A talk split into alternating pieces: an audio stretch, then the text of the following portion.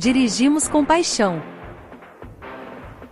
Mas infelizmente, ir para as ruas é uma caixinha de surpresa. Você sabia que no Brasil tem cerca de 72 acidentes de carro por hora? E se acontecer com você? Nós estamos aqui para te ajudar. Tem em mãos o aplicativo da Bateu, resolveu. Iremos te guiar na coleta de provas através do aplicativo. Receba de forma gratuita em até 24 horas a resposta se você foi o causador ou a vítima do acidente. E aí, gostou? Baixe agora mesmo o aplicativo Bateu Resolveu. Conte conosco. Olá, olá! Sejam todos muito bem-vindos a mais um episódio do programa Conect Trânsito, o programa que conecta quase tudo ao trânsito. Para você que ainda não me conhece, meu nome é Rodrigo Vargas de Souza, eu sou apresentador do programa Conect Trânsito e também o autor dessas duas obras aí que você está vendo na sua tela. O primeiro é o Efeito Transformers em Trânsito, que é um ensaio sobre a humanização da máquina e a mecanização do humano. Você querendo pode acessar essa obra aí, só apontar seu, sua câmera do celular para esse QR Code, que vai ser levado lá para o meu site. O segundo, mais recente aí, é a indústria. A indústria onde eu trago algumas percepções enquanto agente de trânsito, falo um pouco algumas experiências aí e algumas vivências da rua aí, certo? Para você que nos acompanha até o final do programa, vou estar tá liberando uma grande promoção aí para você adquirir um combo com essas duas obras aí com um grande desconto. Certo? Então, apresentação feita. Gostaria de chamar nosso convidado, ele que vai estar tá falando sobre um assunto que preocupa todos nós que trabalham com trânsito, né? Acho que é unânime isso, que é a questão dos motociclistas, né? E, e a fragilidade, a exposição a qual esses profissionais estão expostos né, diariamente. Aí. E então, para falar sobre isso, recebam com muito carinho o senhor Walter Ferreira, ele que é presidente do Sindimotos RS. Walter, seja muito bem-vindo ao programa. Rodrigo, boa tarde, boa tarde os que estarão aí nos acompanhando, os que entrarão aí ao longo da conversa, é um prazer enorme. Antes de mais nada, agradecer pelo convite, e dizer que já vem acompanhando o seu trabalho já de longo tempo. Eu acho que tu faz um investimento muito importante numa área pouco de poucas obras, de poucas publicações, e que infelizmente nós temos muitos profissionais que não são profissionais do trânsito administrando o trânsito. Aí eles precisam, evidentemente, de belíssimas obras para poder se orientar, para fazer o mínimo possível, porque o máximo que não se chegaria ao máximo se faria com profissionais. Perfeito. Como tu, no meu caso, no seu caso, como tantos outros, né, que verdadeiramente conhece de trânsito, sabe de trânsito, fala de trânsito. Mas, infelizmente, os nossos governantes entendem que trânsito não dá voto, aí aquele que ajudou na campanha, que não tem qualificação nenhuma, ah, vai lá administrar o trânsito. Eis aí uma situação caótica.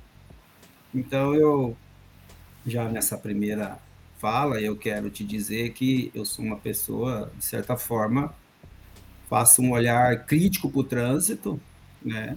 Porque eu, como educador, como instrutor, todos os cursos que fiz da área, e respondendo pelo Sindimoto, categoria que tu bem disseste agora há pouco, fragilizado, eu não posso deixar de dar a minha opinião aqui sincera, clara, transparente, como sempre fui. Às vezes a gente é mal interpretado, mas as pessoas entendem aquilo que elas querem, não o que a gente às vezes quer dizer, né? Então, é.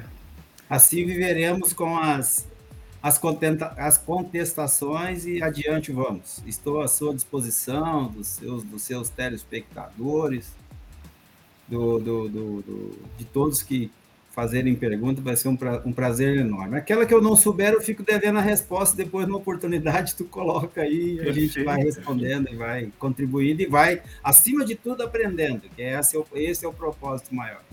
Sempre, sempre. Eu concordo plenamente contigo. Acho que cada programa que eu, que eu trago um convidado novo é sempre um grande aprendizado. Olha o professor e... Eduardo aí, ó, grande amigo, professor Eduardo, já tive aula com ele, já tive algumas oh, aulas participando e... com o professor aí, ó. Um abraço, professor Eduardo.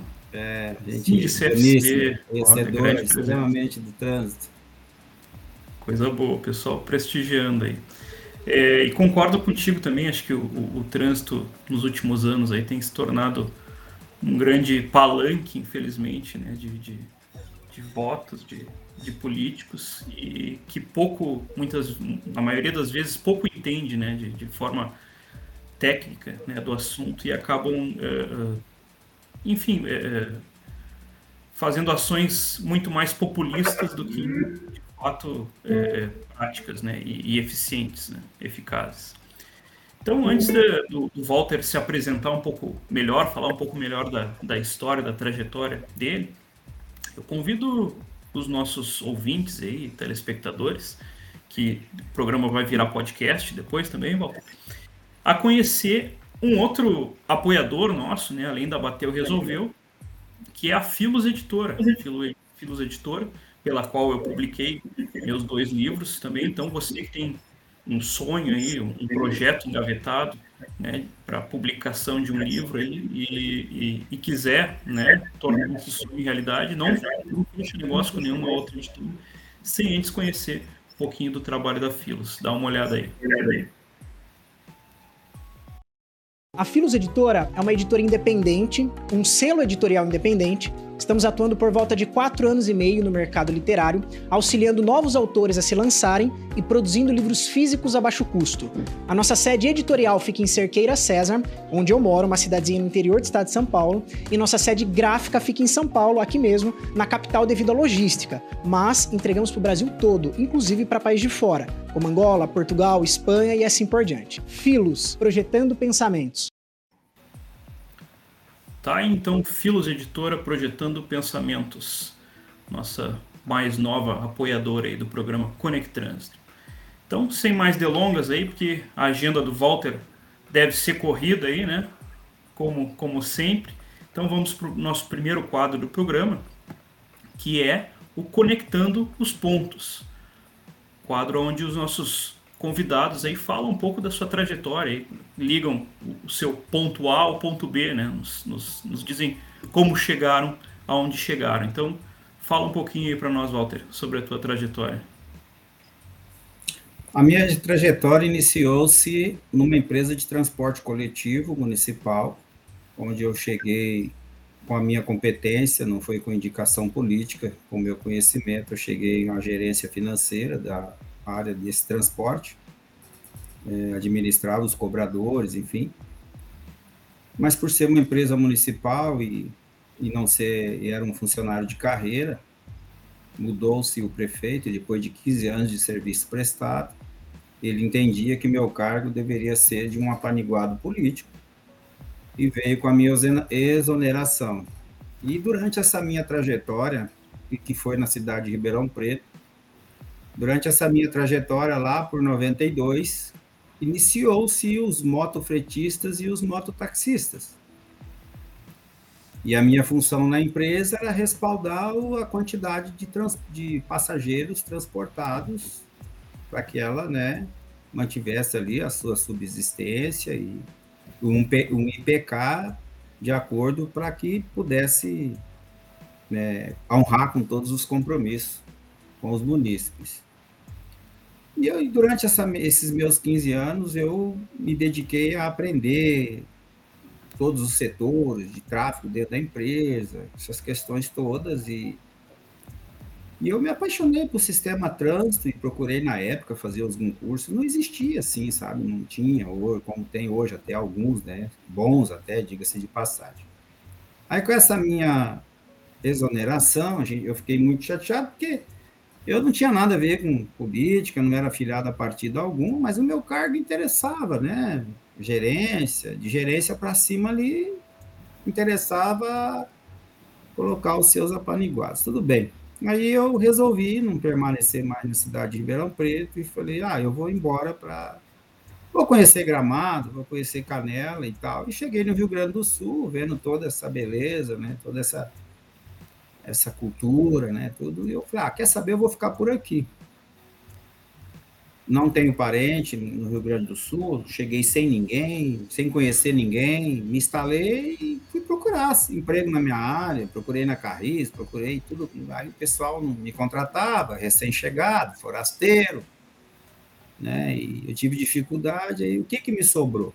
Digo, ué, só me resta aliar quem eu combatia, né, então eu aproveitei o conhecimento que eu tive na Colômbia, conhecendo lá todo um sistema. Tive em Crateús, no Ceará, onde iniciou o mototáxi, que foi novidade no Brasil naquela época, no exterior já não era, na África, na, na, na França já existia, né, o mototáxi. E foi trazido essa ideia por um vereador de, de Crateús, no Ceará, e dali o restante do Brasil. Tive lá conhecendo, buscando informações, e cheguei no Rio Grande do Sul, percebi que não tinha existia um pequeno foco na cidade de Santo Ângelo, de Cruz Alta, uma coisa muito insignificante na cidade de Pelotas e tal. E existia aquela, aquela discussão, aquela briga né, entre o município, que o, a, a grande maioria dos nossos políticos, isso eu não tenho dificuldade em dizer, é patrocinado pelas empresas de transporte coletivo. Isso não, então, né, esses políticos, provavelmente o, o, executivo, ele tinha que proteger, eles tinham né, que proteger as empresas. Porque o mototáxi, ele nunca foi concorrente dos táxis, ele sempre foi concorrente dos é, do transporte coletivo, né? Haja vista que a empresa que eu trabalhava, quando a coisa estourou mesmo em Ribeirão Preto, que né, que tinha mototáxi por tudo quanto é canto da cidade, nós chegamos a ter um decréscimo aí de quase um milhão de passageiros mês. Então, né, o transporte se tornou assim uma novidade, todo mundo queria, era novidade, pegava de porta a porta, né? E nós sabemos que o transporte coletivo, por ele ter uma proteção da política, do executivo, eles nunca se preocuparam em fazer um transporte coletivo decente, ônibus decente, cumprimento de horário, porque estavam ali protegidos por um contrato, por uma licitação, né? E chegamos ao ponto que nós vemos hoje o quanto é caótico o transporte coletivo. Mas o Walter é contra o transporte coletivo, muito pelo contrário, eu sou apoiador do transporte coletivo, que é transporte de massa. Se nós tivéssemos hoje um transporte coletivo decente, nós tivéssemos hoje veículos, né, é, é, com ar-condicionado, né, veículos novos, veículos que garantissem assim, um transporte mais confortável, evidentemente que nós teríamos menos carros. É, passagem. E nós teríamos menos carros na rua, menos, menos poluição, menos uma série de coisas. Mas não. Né? Mas não. Se preocupar em ganhar dinheiro e transportar a população, não vou nem comparar animal, né? Porque Hoje os animais já estão tendo tanto valor que já não dá para fazer essa analogia, né? Tem, o animal ainda tem direito a um espaço X mais X para poder tê-lo no zoológico em casa, enquanto que o ser humano não tem direito nem um metro quadrado dentro do ônibus. É, é, um sobre a cabeça do outro quase, né?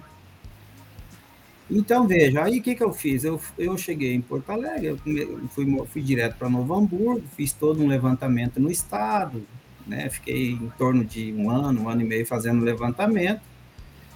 Daí eu falei, é aqui que eu vou, é aqui que eu vou me instalar, né? O pessoal não conhecia e tal. Eu falei, meu Deus, vai ser um trabalho, né? Terrível. E a gente, por ter um pouquinho de conhecimento, eu sabia que uma vez existindo um sindicato, o município não poderia intervir na organização sindical e nem ir lá e fechar. Porque se eu fizesse qualquer outra abertura de empresa, qualquer coisa que eu fizesse, eu sabia que eu ia ser lacrado. Então eu fui para uma instituição público-privada, falei, quer saber? Então eu vou montar um sindicato, que é o Sindimoto, em 96, dia 13 de 6 de 13 de 6 de 98, desculpa, eu fiquei dois anos fazendo um trabalho. Quando eu fundei, a gente registrou tudo direitinho, recebemos a certidão sindical, tudo direitinho do Ministério do Trabalho, todo mundo disse, ah, mas como é que pode existir um sindicato de uma categoria que ainda não existe? Eu disse, mas quem disse que a categoria não existe? Ela existe em, em Crateús, é, em Campo Grande, lá as motos são verdes e para tela entrega em brancas, ou vice-versa para entrega e passageiro, Goiânia já tinha estourado, enfim, todo o norte e nordeste já existia. Então a categoria já existia, ela poderia não existir no estado do Rio Grande do Sul, de direito e de fato. Uhum. Mas de direito já tinha um foco em Santo, de fato já tinha um foco em Santo Ângelo, já tinha um foco. E naquela oportunidade já existia a tela entrega, muito fraquinha, bem pouquinho, na cidade de Novo Hamburgo, em Porto Alegre, a famosa banda também não tinha ainda estourado, eram poucos. Falei, a categoria está aí. Ela existe de, de, de, fato, só falta existir de direito. E de direito a gente constituiu o sindicato. Aí começamos todo esse trabalho. Foram anos de muita disputa, a prefeitura foi polícia civil lá no sindicato para fechar, e eu sempre ria, ironicamente, na cara deles, eu quero ver vocês fechar isso aí, vocês não podem nem entrar, que dirá fechar. E a gente foi vencendo essa diversidade, e o que me fez, eu agradeço muito aqui, vou deixar aqui registrado, eu agradeço muito o Luiz Carlos Bertotto. Foi ele que me fez estudar, foi ele que me fez assim procurar conhecimento, porque eu fui. Hoje eu vou falar do programa aqui no seu programa, até porque esse programa acabou com a aposentadoria do apresentador, que era o Lauro Quadros.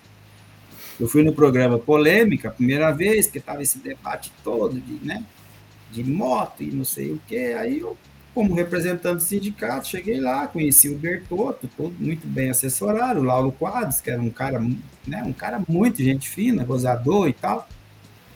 E nós fomos fazer o debate. Naquele debate, o Bertotto, com o conhecimento dele, eu praticamente zero, eu tinha o conhecimento na parte de transporte passageiro, né, nas duas rodas eu estava ainda engatinhando, enfim. E naquele debate, o Bertotto pegou minhas duas braças, minhas duas mãos, as minhas duas pernas como amarro um bezerro e me liquidou no debate, né? mas dentro do respeito, assim, né? Não foi uma coisa humilhante. Enquanto eu tentava falar o que eu não conhecia da lei, ele me ganhava dentro da lei. Aí, como ele sabia da lei, eu não sabia, eu ia contestar como.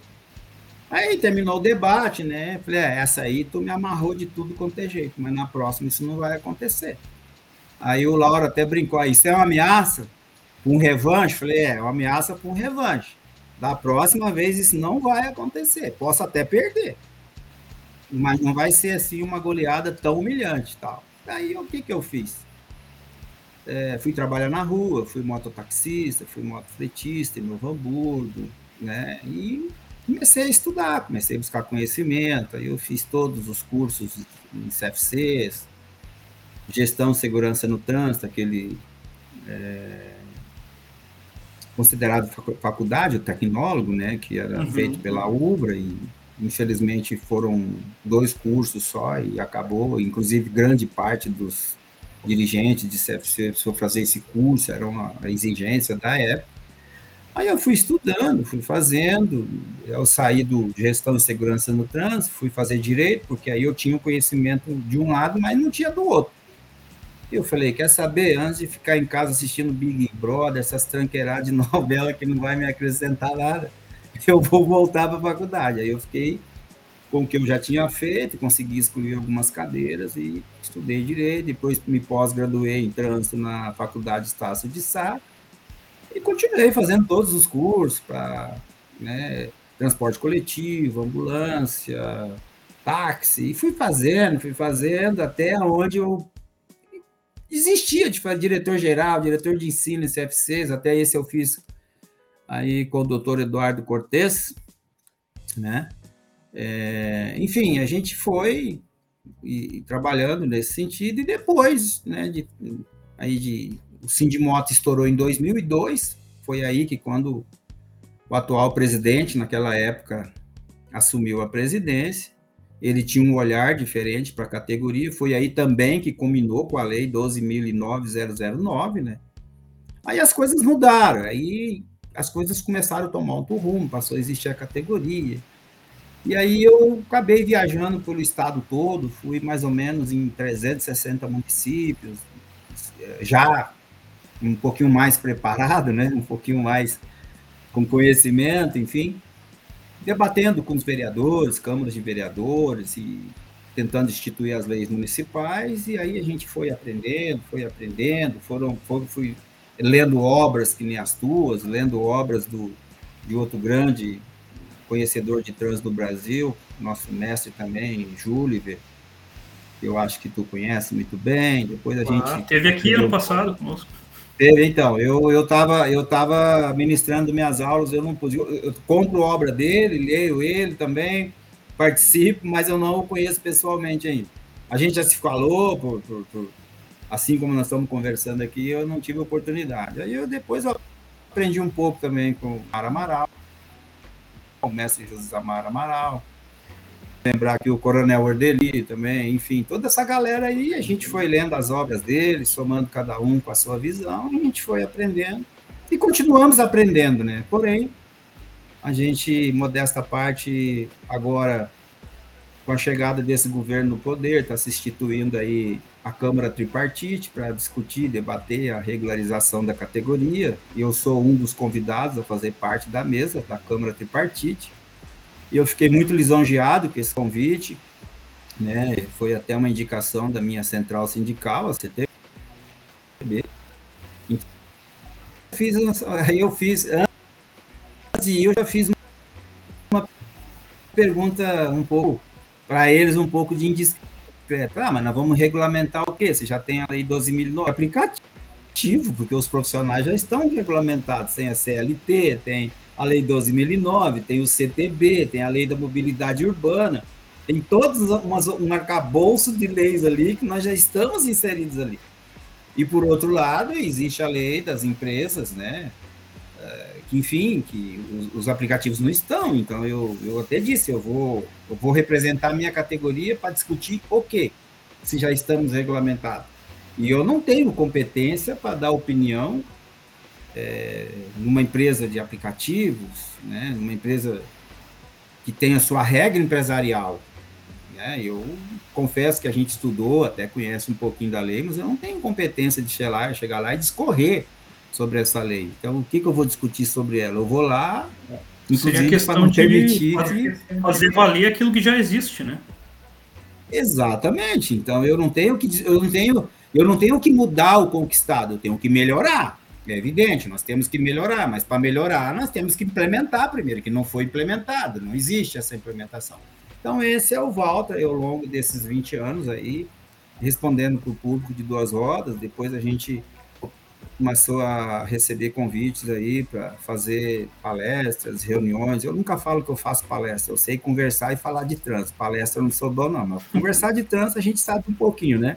Ah, Palestrante é os grandes filósofos aí que tem aí no, no LinkedIn aí, que a gente sempre vê, agora não vou fazer propaganda para eles aqui. Até estudo com eles aí pela PUC também, pego ali umas coisinhas deles e fica, a gente fica aprendendo, se preparando.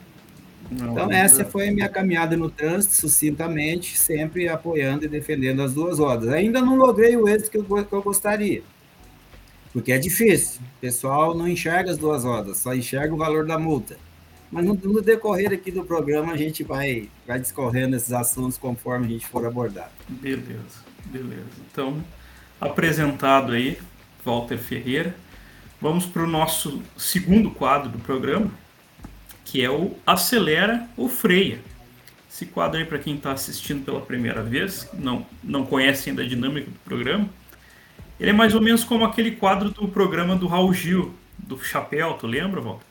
Tira o chapéu, ou põe o chapéu. Só que aqui, como a gente está num contexto de trânsito, né? Então é acelera ou freia. Então eu vou te falar algumas situações, né? Relacionadas aos motociclistas, obviamente. E tu vai me dizer se tu acelera ou freia, ou seja, se tu é a favor ou contra, né? E por quê, obviamente. Sim. Certo? Claro. Então vamos para a primeira situação aqui. É, a gente sabe que eh, aqui em Porto Alegre, né? É, é, especificamente, é, a gente não tem, comparada a, outras cidades, outras capitais, aí, uma frota é, muito grande né, no que diz respeito à proporção. Hoje, pelo que eu andei pesquisando, em torno de 12% né, da frota representam motocicletas. Né. No entanto, esses 12% ano passado foram responsáveis pela metade dos acidentes fatais, né? Ou seja, metade dos acidentes fatais eram envolviam motociclistas. E metade desses motociclistas eram não tinham CNH. Né? Então eu te pergunto, é, ampliação de programas como esse do CNH social, Tu acelera ou freia? Acelero e acelero pesado. Porque, veja, nós não podemos olhar só na situação que nós estamos vendo hoje. Se nós trazermos aquele pessoal da periferia, aquele trabalhador que precisa desta oportunidade, às vezes não tem, e eu entendo que esse é um programa de uma política é, social muito importante. Não só para quem precisa na sua primeira CNH, mas também para quem quer ser motorista de caminhão. A gente vê tantos caminhões parados aí nos pátios por falta de motoristas, né? Tantos estão aposentando e nós estamos ficando sem essa mão de obra, né? Agora, o grande problema que nós temos no Rio Grande do Sul é que o nosso Detran ele é muito enraizado uma cultura atrasadista, eu chamo né, usando um termo bem, bem fora de contexto, né, bem atrasadista, dizer, ah, é o melhor Detran do Brasil. Aonde que é o melhor Detran do Brasil, amigo? Sabe? Aonde que é o melhor Detran do Brasil? É o pior Detran em termos de burocracia. Entendeu? Quantas CNHs sociais foram fornecidas? Quantas foram feitas? Entende? Eu não, eu não tenho esse número, porque eu quase não vejo. Aí a gente vê publicação em Pernambuco, CNH social aqui, CNH social ali, CNH social lá.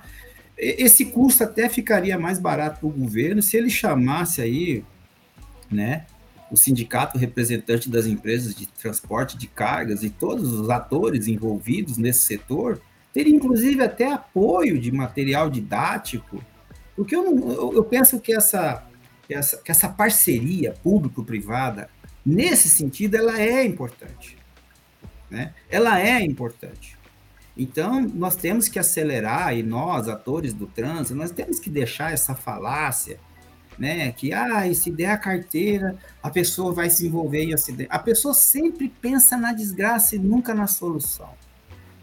Tchê, é o seguinte, se tu não atendê-lo com a CNH social, ele vai trabalhar sem a CNH, ele não vai passar fome, ele não quer agir ilicitamente ele prefere agir licitamente, apesar de errado. Por exemplo, nós sabemos que os motociclistas profissionais em Porto Alegre, nós temos 23% que não tem CNH, trabalha sem CNH. O que é pior, as empresas contratam porque esse é barato. Esse é barato. Paga menos. Né? Paga menos. Então, veja, é, o pior de tudo isso, meu caro, não vou ficar citando o nome aqui, eu até não tenho problema nenhum em citar, mas eu vou fazer uma certa analogia para as pessoas entenderem. Nós temos na direção do Detran hoje uma colega de trânsito que sempre defendeu o trânsito, a vida, e sempre fez um grande trabalho, né, aos olhos, pelo menos, da imprensa, que poderia fomentar e muito essa CNH social, que sempre presidiu uma fundação. Ah, vamos colocar a escola pública no Detran. Eu não vi um motociclista ser convidado para fazer parte da escola pública. Ah, ele tem que fazer matrícula, mas cadê a divulgação disso? Qual tipo de curso? Eu nunca, o Sindimoto nunca foi convidado nem para conhecer essa escola. Eu não recebo nada do Detran. Então, veja, eu, é isso que eu acho interessante. As pessoas antes de entrar, ah, porque olha porque eu faço, porque a vida tem valor, porque a vida, porque a vida, aí chega lá chega lá. De repente deve ser pelo salário, né? salário bom. Ah, vou ficar sentadinho aqui no ar-condicionado, né? Eu já perdi um filho, o que, que tem um problema? As outras mães também perderam. Vamos ficar tudo zero a zero. Eu classifico dessa forma. É, algum dos seus ouvintes vai dizer que esse cara é louco do que ele está falando. Mas pare para pensar. Pare para pensar. Todos que querem um cargo público, antes de entrar, é uma verdadeira Coca-Cola fechada é, o balança, fica aquela pressão, né? Quando abre, puf, acabou, não tem mais pressão, fica quietinho, não dá entrevista, e quando dá é mais pior do que Mussum. Então, gente, vamos investir na CNH social, vamos investir em treinamento, né? Vamos fazer com que as coisas aconteçam. Não ficar com essas coisas, sabe? Tá certo, né? Para quem conhece política, sabe, né? A promessa do candidato nunca é a mesma depois que o cara se elege, né? Então, é, Já que tu gosta de obras, todo mundo deveria ler breviários de político, aí vai entender um pouco mais do que eu estou falando. É. Eu, a gente costuma trazer essa realidade muito nas palestras que a gente dá e, e cursos, enfim, que ministra, que é um problema complexo, na verdade, é um problema social mesmo, como tu disseste, né? Porque o, o, o rapaz vai lá e ele tem uma família para criar, ele tem dois mil reais. E aí ele faz o que? Ele, ele faz a CNH e fica sem dinheiro, ou ele compra a moto e, e sustenta a família dele? Vai trabalhar. Pô, vou trabalhar, vou sustentar minha família depois eu dou um jeito na CNH, né? E aí acaba vindo a estatística, né? A gente sabe que mesmo com o processo de formação, o processo de formação da categoria A, ele já é extremamente falho, né? Porque ele é feito numa, num circuito indoor, então não, não dá noção nenhuma de trânsito para esse motociclista. E, e, além do mais, tem a, a questão da, da, da, das classes ainda, né? Que parece que tem projeto aí que está para voltar, mas é, por enquanto ainda não, não, não, não, não voltou. Que, que hoje tu faz tua formação numa 125, numa 150, se tiver um poder aquisitivo interessante, tu pega tua CNH na, na autoescola, atravessa a rua, vai no, no, numa concessionária, compra uma 1100, né? E aí no primeiro poste tu te mata. Porque é outra moto, é outra às vezes máquina. É, né? Às vezes não é nem o primeiro poste. Às vezes é a primeira pessoa que está passando na tua frente, Exato. a 100 metros, está tá passando certinho na, na, faixa de pedestre, não tem controle sobre claro. o veículo. Mas, Rodrigo, você falou aí a respeito do processo de formação. Eu não chamo isso de formação, eu chamo de adestração. Adestração. As pessoas são adestradas a fazer aquilo para ser aprovado no dia da prova. Exatamente. Quando era possível, hoje eu não sei, porque faz tempo que eu não vou, quando era possível, era carburado, então, inclusive aumentava a marcha lenta para a pessoa nem precisar acelerar. Ela ir lá, eu, eu chamava, eu sempre classifiquei os habilitados de tuk-tuk. Ia lá a moto, tuk-tuk, tuk-tuk, tuk-tuk, tuk-tuk, tuk, né? Fazia tudo devagarzinho. É, nem nada, né? Aí eu, aí eu chamo de matador. Aí o Detran, mas como é que tu, educador, fala um negócio? Porque o sistema é matador. Não, e é, é adestrador e matador, não é formador. Não, os CFCs, que não é de culpa deles e nem dos, dos, dos instrutores, eu não estou aqui, eles me deram procuração para defender ninguém. Então, quem me conhece sabe que quando eu tenho que dizer, eu não defendo, eu digo, mas respeitosamente. Cara. O direito de pensar diferente é meu. Veja bem, os CFCs eles estão engessados naquilo que o Detran quer que faça, porque o Detran entende que aquilo que é bom para o cara. Né? Aí vai lá. Gente, quem é que inventou aquilo? Quem é que inventou aquele circuito? Sabe quem é que inventou? Não faço ideia. Um tal de Yoshida, da Honda. Yoshida, não esqueça, foi ele que inventou aquilo. Aí, como que comprova que aquilo dá o resultado é, satisfatório.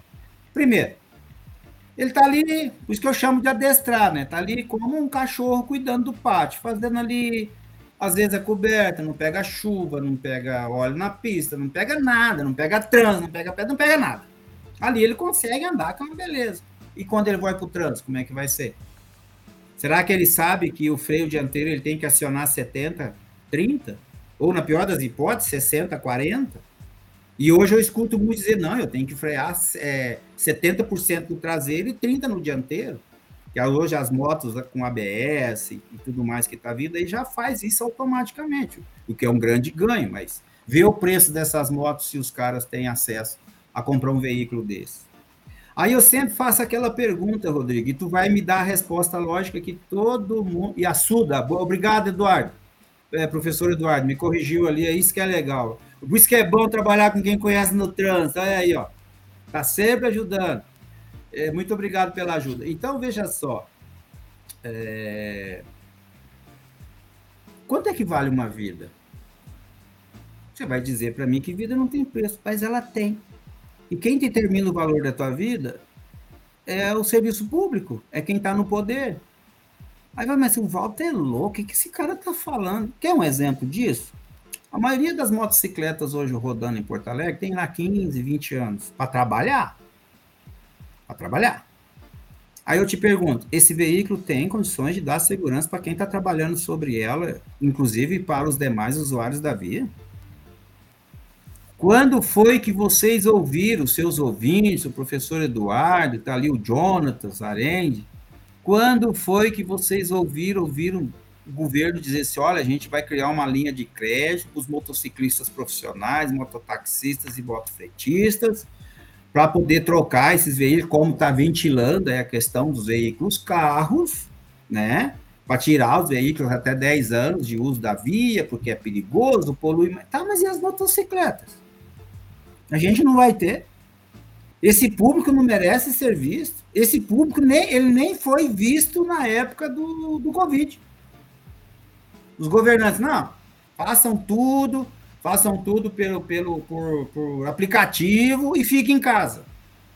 Aí foi lá os boi de piranha, né? E fazer as entregas e, e brigar com o vírus, que todo mundo estava se escondendo, e os peitos de aço estavam lá assim. E sabe o que, que foi fornecido? Nada. Nada. Assim, de moto com suas expensas, com, com, com os parceiros. A gente buscou ali, buscou aqui, mas não foi o suficiente. Perdemos vários colegas por Covid, outros tantos se acidentaram aí, uma grande quantidade de não profissionais entrou na categoria motos que tu olhava, TWI, quando tu olhava assim, eu olhava no período, meu Deus, onde é que tá o TWI? É um arame já. Você vê, entende? Então não existe uma, não existe, existe uma regra hoje em Porto Alegre, em qualquer lugar do Brasil, vamos falar aqui dos 5.600 municípios, eu não vou me prender é Porto Alegre. A maioria dos municípios brasileiros não regulamentaram. É, quando você fala assim, ah, metade se envolveu em acidente, essa, essa, essa estatística nunca mudou. Desde que eu estou à frente dessa, ela nunca mudou. E aí tu vai ver quem é que está se acidentando, qual é a idade? 18. Quando eu digo 18, né? Porque muitos completam 18 ali, dois, três meses, ele já pega a CNH dele, e com a permissão que ele não poderia trabalhar, porque teria que ter 21 anos, em virtude da Lei 12.009, né? Teria que ter o curso, assim previsto na, na, resolução, que agora, antigamente era 410, até anotei aqui para não errar, agora é a 930, barra 22. Não, ele, ah, vai. Aí a empresa, que quer pagar pouco, vai lá e pega esse recém-habilitado, que está fadado né, a se envolver em acidentes, inclusive com óbito, e coloca o cara para trabalhar. E tem toda aquela pressão que nós sofremos para a entrega do serviço. O cliente pede, o, o, o, o, mercado, o restaurante, sei lá quem, assume um compromisso de entregar no menor tempo possível, entrega para o cara e diz: Ó, vai voando, que é o Rodrigo. O cara é autoridade. Aquele, é, ele sai, meu amigo. Fazer, só não voa porque a moto não tem asa e não tem preparação para isso. Aí o que, que acontece? Que a maioria das vezes pode chegar o produto, como pode não chegar como pode chegar, como pode não chegar. Então, a realidade do público das duas rodas hoje é o maior custo social que nós estamos tendo e ainda vamos ter. Que é o INSS, essa questão de aposentadoria, afastamento e tudo mais. Bom, a última vez que eu vi era 45 bilhões de reais por ano para recuperar acidentados. A última vez que eu vi. Tá?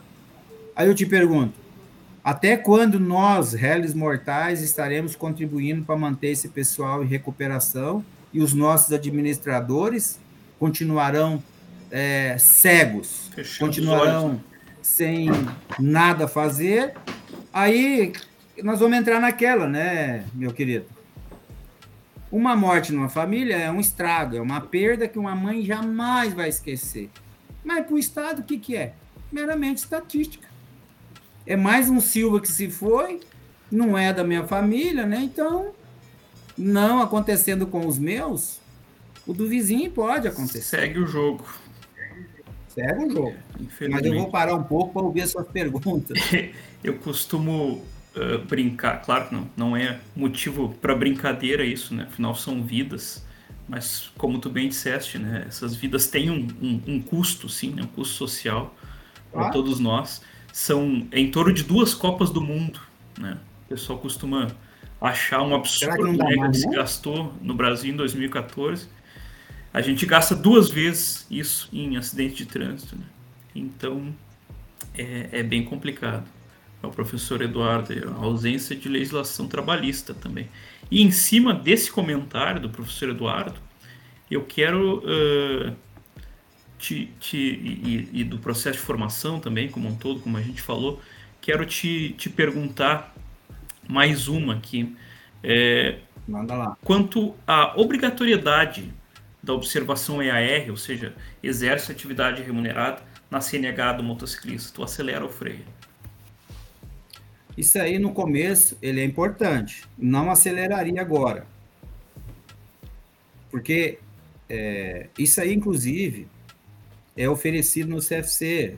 A atendente diz lá, olha, coloque EAR, tu já fica, né, em condições de trabalhar com, com o veículo. Isso, na minha opinião, é um erro. O EAR deveria ter, ter colocado em qualquer, qualquer habilitação profissional depois que o trabalhador, que o motorista, seja ele que for, depois que ele passasse pelos cursos obrigatórios. Por exemplo, no nosso caso, a resolução 930-22. Porque o que, que acontece? Ele vai lá e coloca esse AR, não, agora não precisa fazer mais nada, já tem o EAR, eu vou trabalhar. Ele é necessário, ele é importante, ele é obrigatório, mas não da maneira que está sendo feito hoje. Ah, é simples. Quer, quer fazer um teste? Pega, acompanha um que está fazendo habilitação aí, e a hora que ele terminar a habilitação dele, que ele for pegar a permissão dele, vê lá se ele já não deve sair com EAR no verso. Tanto que deve sair, porque eu não fui ver, estou fazendo aqui, né, espécie de uma denúncia, porque hoje eu sei que tem vários motociclistas, vários motociclistas que estão na permissão e estão trabalhando, já passou por fiscalização e não teve é, é, é é, qualquer autuação, qualquer impedimento, porque estava o EAR no verso. Então, hoje se olha muito o EAR e não se olha a obrigatoriedade do curso. Aí eu pergunto, mas para que, o taxista tem que fazer curso? Só, só o EAR resolve tudo? Para que, que o motorista de ônibus precisa fazer curso? Para que, que o motorista de caminhão precisa fazer? Para que, que o da ambulância precisa fazer curso? É só colocar o EAR. Não, não, mas espera aí. O ônibus é importante fazer, porque é um veículo grande ambulância, é a mesma coisa, precisa. Quer dizer que o cara da motocicleta,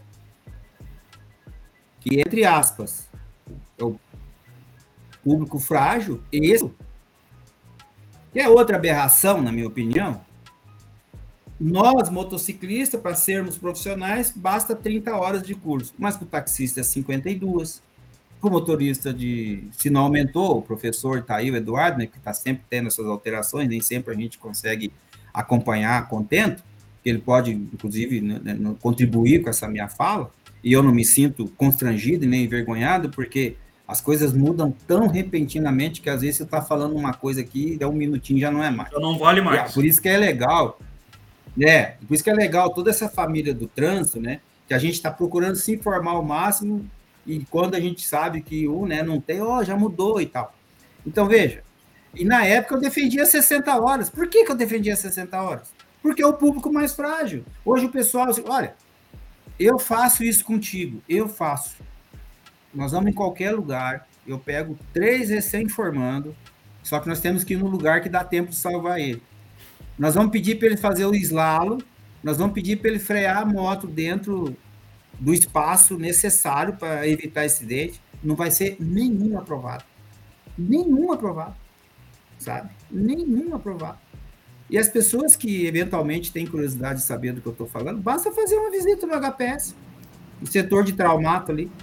Então, tem muitos que estão com membro inferior, jovem, com a sua força laboral, né, para retribuir ou contribuir com o país, com sua força de trabalho, perdeu lá o membro superior, membro inferior, e depois, né, vai um gasto aí violento para poder complementar ali com, com uma, uma, parte da perna mecânica ou braço mecânico e tudo esse custo acaba sobrando para nossa para nossa para nossas costas para os nossos impostos né? Os últimos sete anos, os últimos sete anos do, de, de governo, não estou aqui falando A de governo, estou falando B, não estou defendendo A e nem B, eu estou falando de trânsito.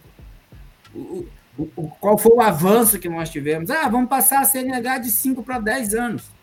Pô, mas nesses 10 anos, por mais que fixe 10 anos, mas no decorrer desses 6 anos, pelo menos a cada 3 anos, tu não poderia fazer um exame de vista, saber se realmente tu está bem. Fazer um exame de sangue, saber se realmente a pessoa, né, é, é, é, está capacitada. Meu Deus, 10 anos, acontece muita coisa. Muito tempo, eu concordo plenamente, Chico. O, pessoal que é especialista em trânsito costuma dizer que 90%, e, e eu discordo desse, dessa, desse percentual, eu acho que é mais, mas eles afirmam que 90% dos acidentes são causados por falha humana, né? Uh, será que a peça que mais causa acidentes né, no, no, no veículo, ela não deveria ser, é, é, digamos assim, é, examinada com mais periodicidade, né? O, o, veículo a gente tem que fazer revisão anualmente, né? Senão a gente perde, inclusive, a garantia, né? Será que o motorista, né, que é responsável por tantos acidentes, não teria também ser revisado, né, com mais frequência? Eu te diria assim, ó, para o motociclista, isso poderia ser feito através dos CFCs, mas os CFCs não têm muita autonomia. Eles têm uma, uma liberação, mas na verdade eles são muito subordinados é, ao Detran, sabe? O Detran é que chega, o Detran é, tudo é o Detran. Essa política enraigada de 100 anos, que tudo é carro, que tudo é carro, que tudo é o Detran. Então, eu nunca vi uma permissão onde o, o, que, o, onde o Estado quer se meter, sabe? Os CFCs, tudo que eles propõem nunca é aprovado, nunca está na regra, sabe? Mas, mas veja bem, é, é ruim a gente falar isso. Mas eu vou dizer, o presidente, um presidente que nós tivemos do Denatran foi presidente de um lixão, lá no Espírito Santo, né? Era presidente do lixão lá, cuidava do colocaram ele para ser presidente do Denatan. Pô, mas o cara não tem competência para ser presidente do Denatan? Claro, ué. não estou dizendo que ele não tem. E também não é demérito ser presidente do lixão ou ser presidente de qualquer coisa que, que seja mais humilde. Mas eu veja bem, um cara que administra um, um outro setor que não estudou para aquilo e vem para cá para administrar uma coisa complexa que é trânsito, ah, pelo amor de Deus, né? sabe? Pelo amor de Deus, não, não, não, não se vê, sabe? Então, então veja, é, aí essas coisas para eles é a coisa mais natural do mundo. Mais natural do mundo. E eu penso, eu defendo que se o trânsito, o trânsito, ele fosse administrado por técnico, mas técnico mesmo, sabe? Assim, estou falando de todas as esferas, federal, estadual, municipal, sabe? Cara, eu te diria que muita coisa mudaria. Mas há interesses, que nem dizia o Brizola, né? Os interesses políticos acabaria não permitindo. É. Porque o que, que seria ideal? O motociclista foi aprovado, quer dizer, motociclista não. O aprendiz, o adestrado foi aprovado na sua CNH? Foi. Agora ele teria que passar por um curso prático para poder ir para a rua. Sem dúvida. Aí eu te diria que nós teríamos menos acidentes. Agora ele pega, como tu mesmo disseste, antigamente existia a carteira A. É... Classe. A1, A2. Classe é, era. Me ajuda a lembrar aí. É... A1, A2, A3. A1, A2 e A3. Perfeitamente, obrigado. A1, A2 e A3. Agora hoje não. O cara sai do, lá do CFC, pegou a CNH dele, primeiro que ele já acha que é piloto. Né? O ar quente que sobe no motor ali e aquece as partes íntimas, Provoca um desejo de acelerar incrível com vento frio nos peitos. Né? Ah, eu sou o cara. Passa perto de uma guriazinha para chamar a atenção, em vez dele parar e conversar com a guriazinha, ele, chama ele acelera com tudo, fazendo barulho e sai com tudo. Não olha para frente acaba se arrebentando. É a burrice da conquista. Então veja. Aí de repente ele coloca alguém da família na carona para levar para o trabalho, para buscar e começa a correr risco. Aí eu vejo certas pessoas que lideram o trânsito aí, que estão no Detran, dizer assim: ah, eu não vou regulamentar o mototáxi que vai morrer dois. Cara, eu olha, mas nem o Paulinho Gogó, nem o Ceará contam uma piada tão bem feita como essa. Por quê? O ideal seria pegar essa verba astronômica, às vezes, que o Detran gasta, pegasse até aquela, aquela área aberta lá do Beira Rio, assim como tem o CTH da Honda aqui em Dayatuba, onde eu fiz curso, sabe? Fizesse um acordo com as fábricas, quem se interessa para as fábricas, colocasse um instrutor lá para dar, né? Curso complementar, podia ser até gratuito, que já era uma vantagem, que já era uma economia absurda evitando acidentes. E eu achava que eu andava de moto, quando eu fui para a Honda, que eu fui fazer o curso lá, eu falei, meu Deus, como é que eu não morri Sem nada. Walter, achava que era um cara. interromper rapidinho aqui, porque a gente já está indo para quase 50 minutos. O papo tá bom, quando a gente fala do que gosta, a gente o tempo voa, né? Mas a gente ainda tem o último quadro aqui, que é o povo quer saber, que é o quadro onde o pessoal envia aqui pelo meu WhatsApp as suas dúvidas.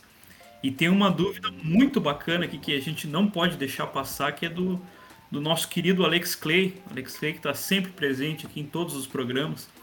E ele pergunta o seguinte: ele fala sobre os corredores exclusivos para moto, que foram uma solução que diminuíram muitos eventos, né, muitos sinistros envolvendo motociclistas aí em São Paulo, né? A gente tem acompanhado as notícias aí.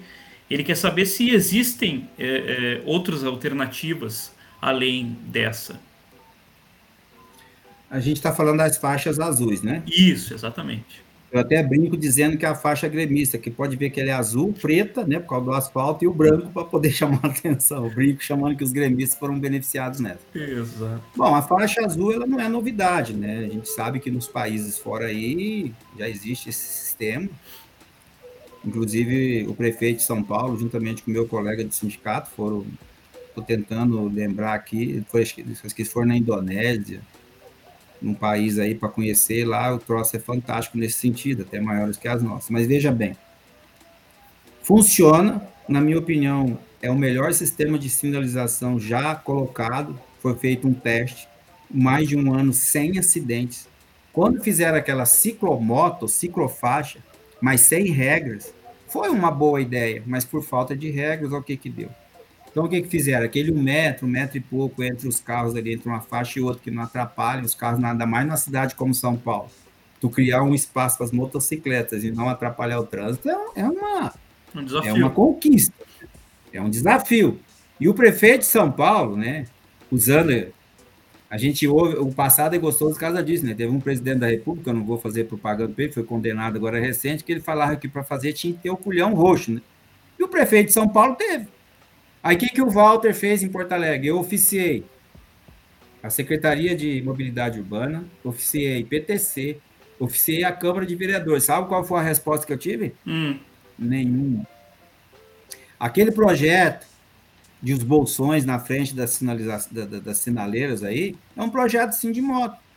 Na época, o vereador Trogildo, né, encampou a ideia, comprou, até foi gentil em citar que o Sindimoto foi o proponente da ação, ele apenas deu andamento. Veja quantas contas foram colocadas. Então, tu vê que o administrador público do trânsito, ele, ele assim, parece que ele não está nem aí com esse caso moto. Sabe? Aí tu vai lá no artigo 56 do CTB, tá, é, tá permitido, né, andar nos corredores dos, dos veículos. Não há impedimento. Que na, no meu entendimento, respeitosamente aos que pensam diferente, Aquele corredor entre os carros nada mais é do que essa faixa azul inventada em São Paulo, que se colocar, se tu medir direitinho, vai dar praticamente um dia, um dia eu tive a, a capacidade de medir, sabe? Tive a capacidade de medir. O trânsito parou, eu desci rapidinho, estiquei a trena. Falei, pô, mas vai dar a mesma coisa. Então, qual é a dificuldade da IPTC? Inclusive, eu pedi para fazer um teste na Ipiranga. Ou na Farrapos, ou qualquer eles quiserem. Sabe? Aí quando você vai e diz que o administrador de trânsito de Porto Alegre, a IPTC, ela não está nem aí com a vida do motociclista, que é apenas o, a arrecadação, tá, é, basta ver, basta ver. Aí o Walter é, devia ser mais calmo. Não, mas eu não estou nervoso, eu estou calmo, eu estou discutindo aqui um sistema que realmente salva vidas. Quando você tem um sistema que salva vidas, eles não querem.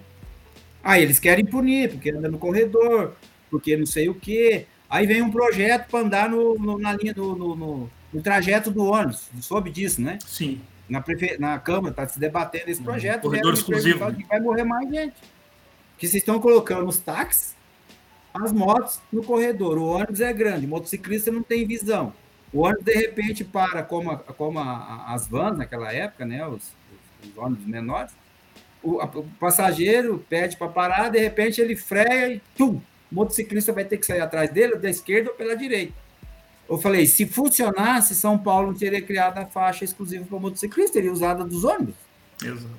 Em São Paulo, os táxis andam na, na faixa dos ônibus. Mas não permitiram as motos, por quê? Porque não tem visibilidade, não tem. Imagina táxi, moto e ônibus. Sabe? Então, criaram essa faixa, agora estão fazendo mais uma série de gente lá. Inclusive, eu tenho contato do engenheiro de São Paulo, estou sempre conversando com ele.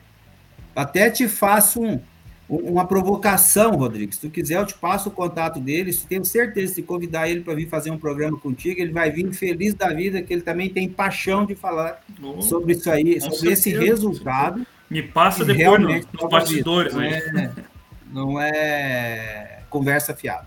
Que beleza. Walter, uh, infelizmente nosso tempo já acabou aqui. Eu te agradeço imensamente. Mas não falamos quase nada. É, não, mas ah, é, é para deixar o gostinho de quero mais, né? Para a gente voltar numa outra ah. oportunidade. É, te agradeço o aceite aí, acho que foi é, extremamente enriquecedor, todos que nos prestigiaram aí também. Por favor, tuas considerações finais aí para nossa audiência. Eu quero dizer, Rodrigo, bom, primeiramente quero te agradecer pela oportunidade. A gente ainda não se encontrou pessoalmente, a gente se conhece pelos livros, agora por vídeo. Encontrou né? sim, tu não lembra, mas a gente se encontrou já. Sim. Já, ah, então tu estava bem diferente, tu estava mais jovem. É, não, então, isso né, faz uns 10 quilos velho, atrás, mais ou menos. Ah, não, brincadeira, tô brincando. O pessoal disse que nós somos a, a parte mais frágil. Eu acredito que não, né? Pelo artigo 29 do CTB, parágrafo 2, a parte mais frágil nós sabemos que é o pedestre. Né? Então, nós somos uma parte que necessita, ao sair do CFC, fazer um curso complementar e realmente saber pilotar uma motocicleta. Porque, na minha opinião, todo e qualquer veículo sem conhecimento adequado nele, tu não estando preparado, ele vai ser um provocador de acidente. Hoje mesmo saiu uma notícia no LinkedIn, que o amigo também está lá, onde diz que os ciclistas são vítimas de 5% dos acidentes de trânsito. Eu até falei, nossa, só isso, né? Porque a gente vê tanta coisa de ciclista, mas eu fiquei até surpresa, que é uma notícia muito boa. Então, assim, olha, eu tô, estarei sempre à disposição, né? Quero deixar bem claro que eu tenho um olhar diferente para o trânsito, eu acho que o trânsito é mais arrecadador do que educador. A receita da Secretaria de Trânsito, está pautada mais nas multas, nas autuações, e eu estava num, num programa de humor quando eu vi um agente de trânsito falar o seguinte, acho que ele foi muito inocente, eu acho que ele não deveria ter dito aquilo. Que ele não, a gente nunca sabe quem está ao nosso lado. Que ele falou que as multas ele não precisa parar o cara, que basta pegar o número da placa com binóculo e dali ele faz as multas que ele quiser. Então a gente vê que, sabe, é um negócio assim. Olha, nem vou fazer um comentário. Então, Rodrigo, muitíssimo obrigado, estarei sempre à disposição. Parabéns pelo seu trabalho, pelas suas obras. Continue escrevendo assim. Isso me, olha, eu me deleito quando eu pego as tuas obras e tem ali histórias importantes e muitas assim explicativas, ensinando a parte da psicologia do trânsito, aí diz que nós precisamos, e infelizmente vocês não são tão ouvidos o quanto deveriam. Que bom, agradeço o prestígio aí, assim como de todos que nos acompanharam até o final. Quero deixar rapidinho aqui, como prometido, né, antes que eu esqueça, uh, promoção aí, né, para adquirir as duas obras aí com um grande desconto só acessar esse QR Code aí que está na sua tela, certo? Assim como também convidar a todos que nos prestigiaram hoje voltar na semana que vem para estar tá assistindo aí a nossa entrevista com o grande amigo Alessandro Martins, lá direto de Curitiba. Vai estar tá conosco aqui segunda que vem, dia 9, às 16 horas, certo? Então, muito obrigado Maravilha. a todos. Até a próxima. Tchau, tchau.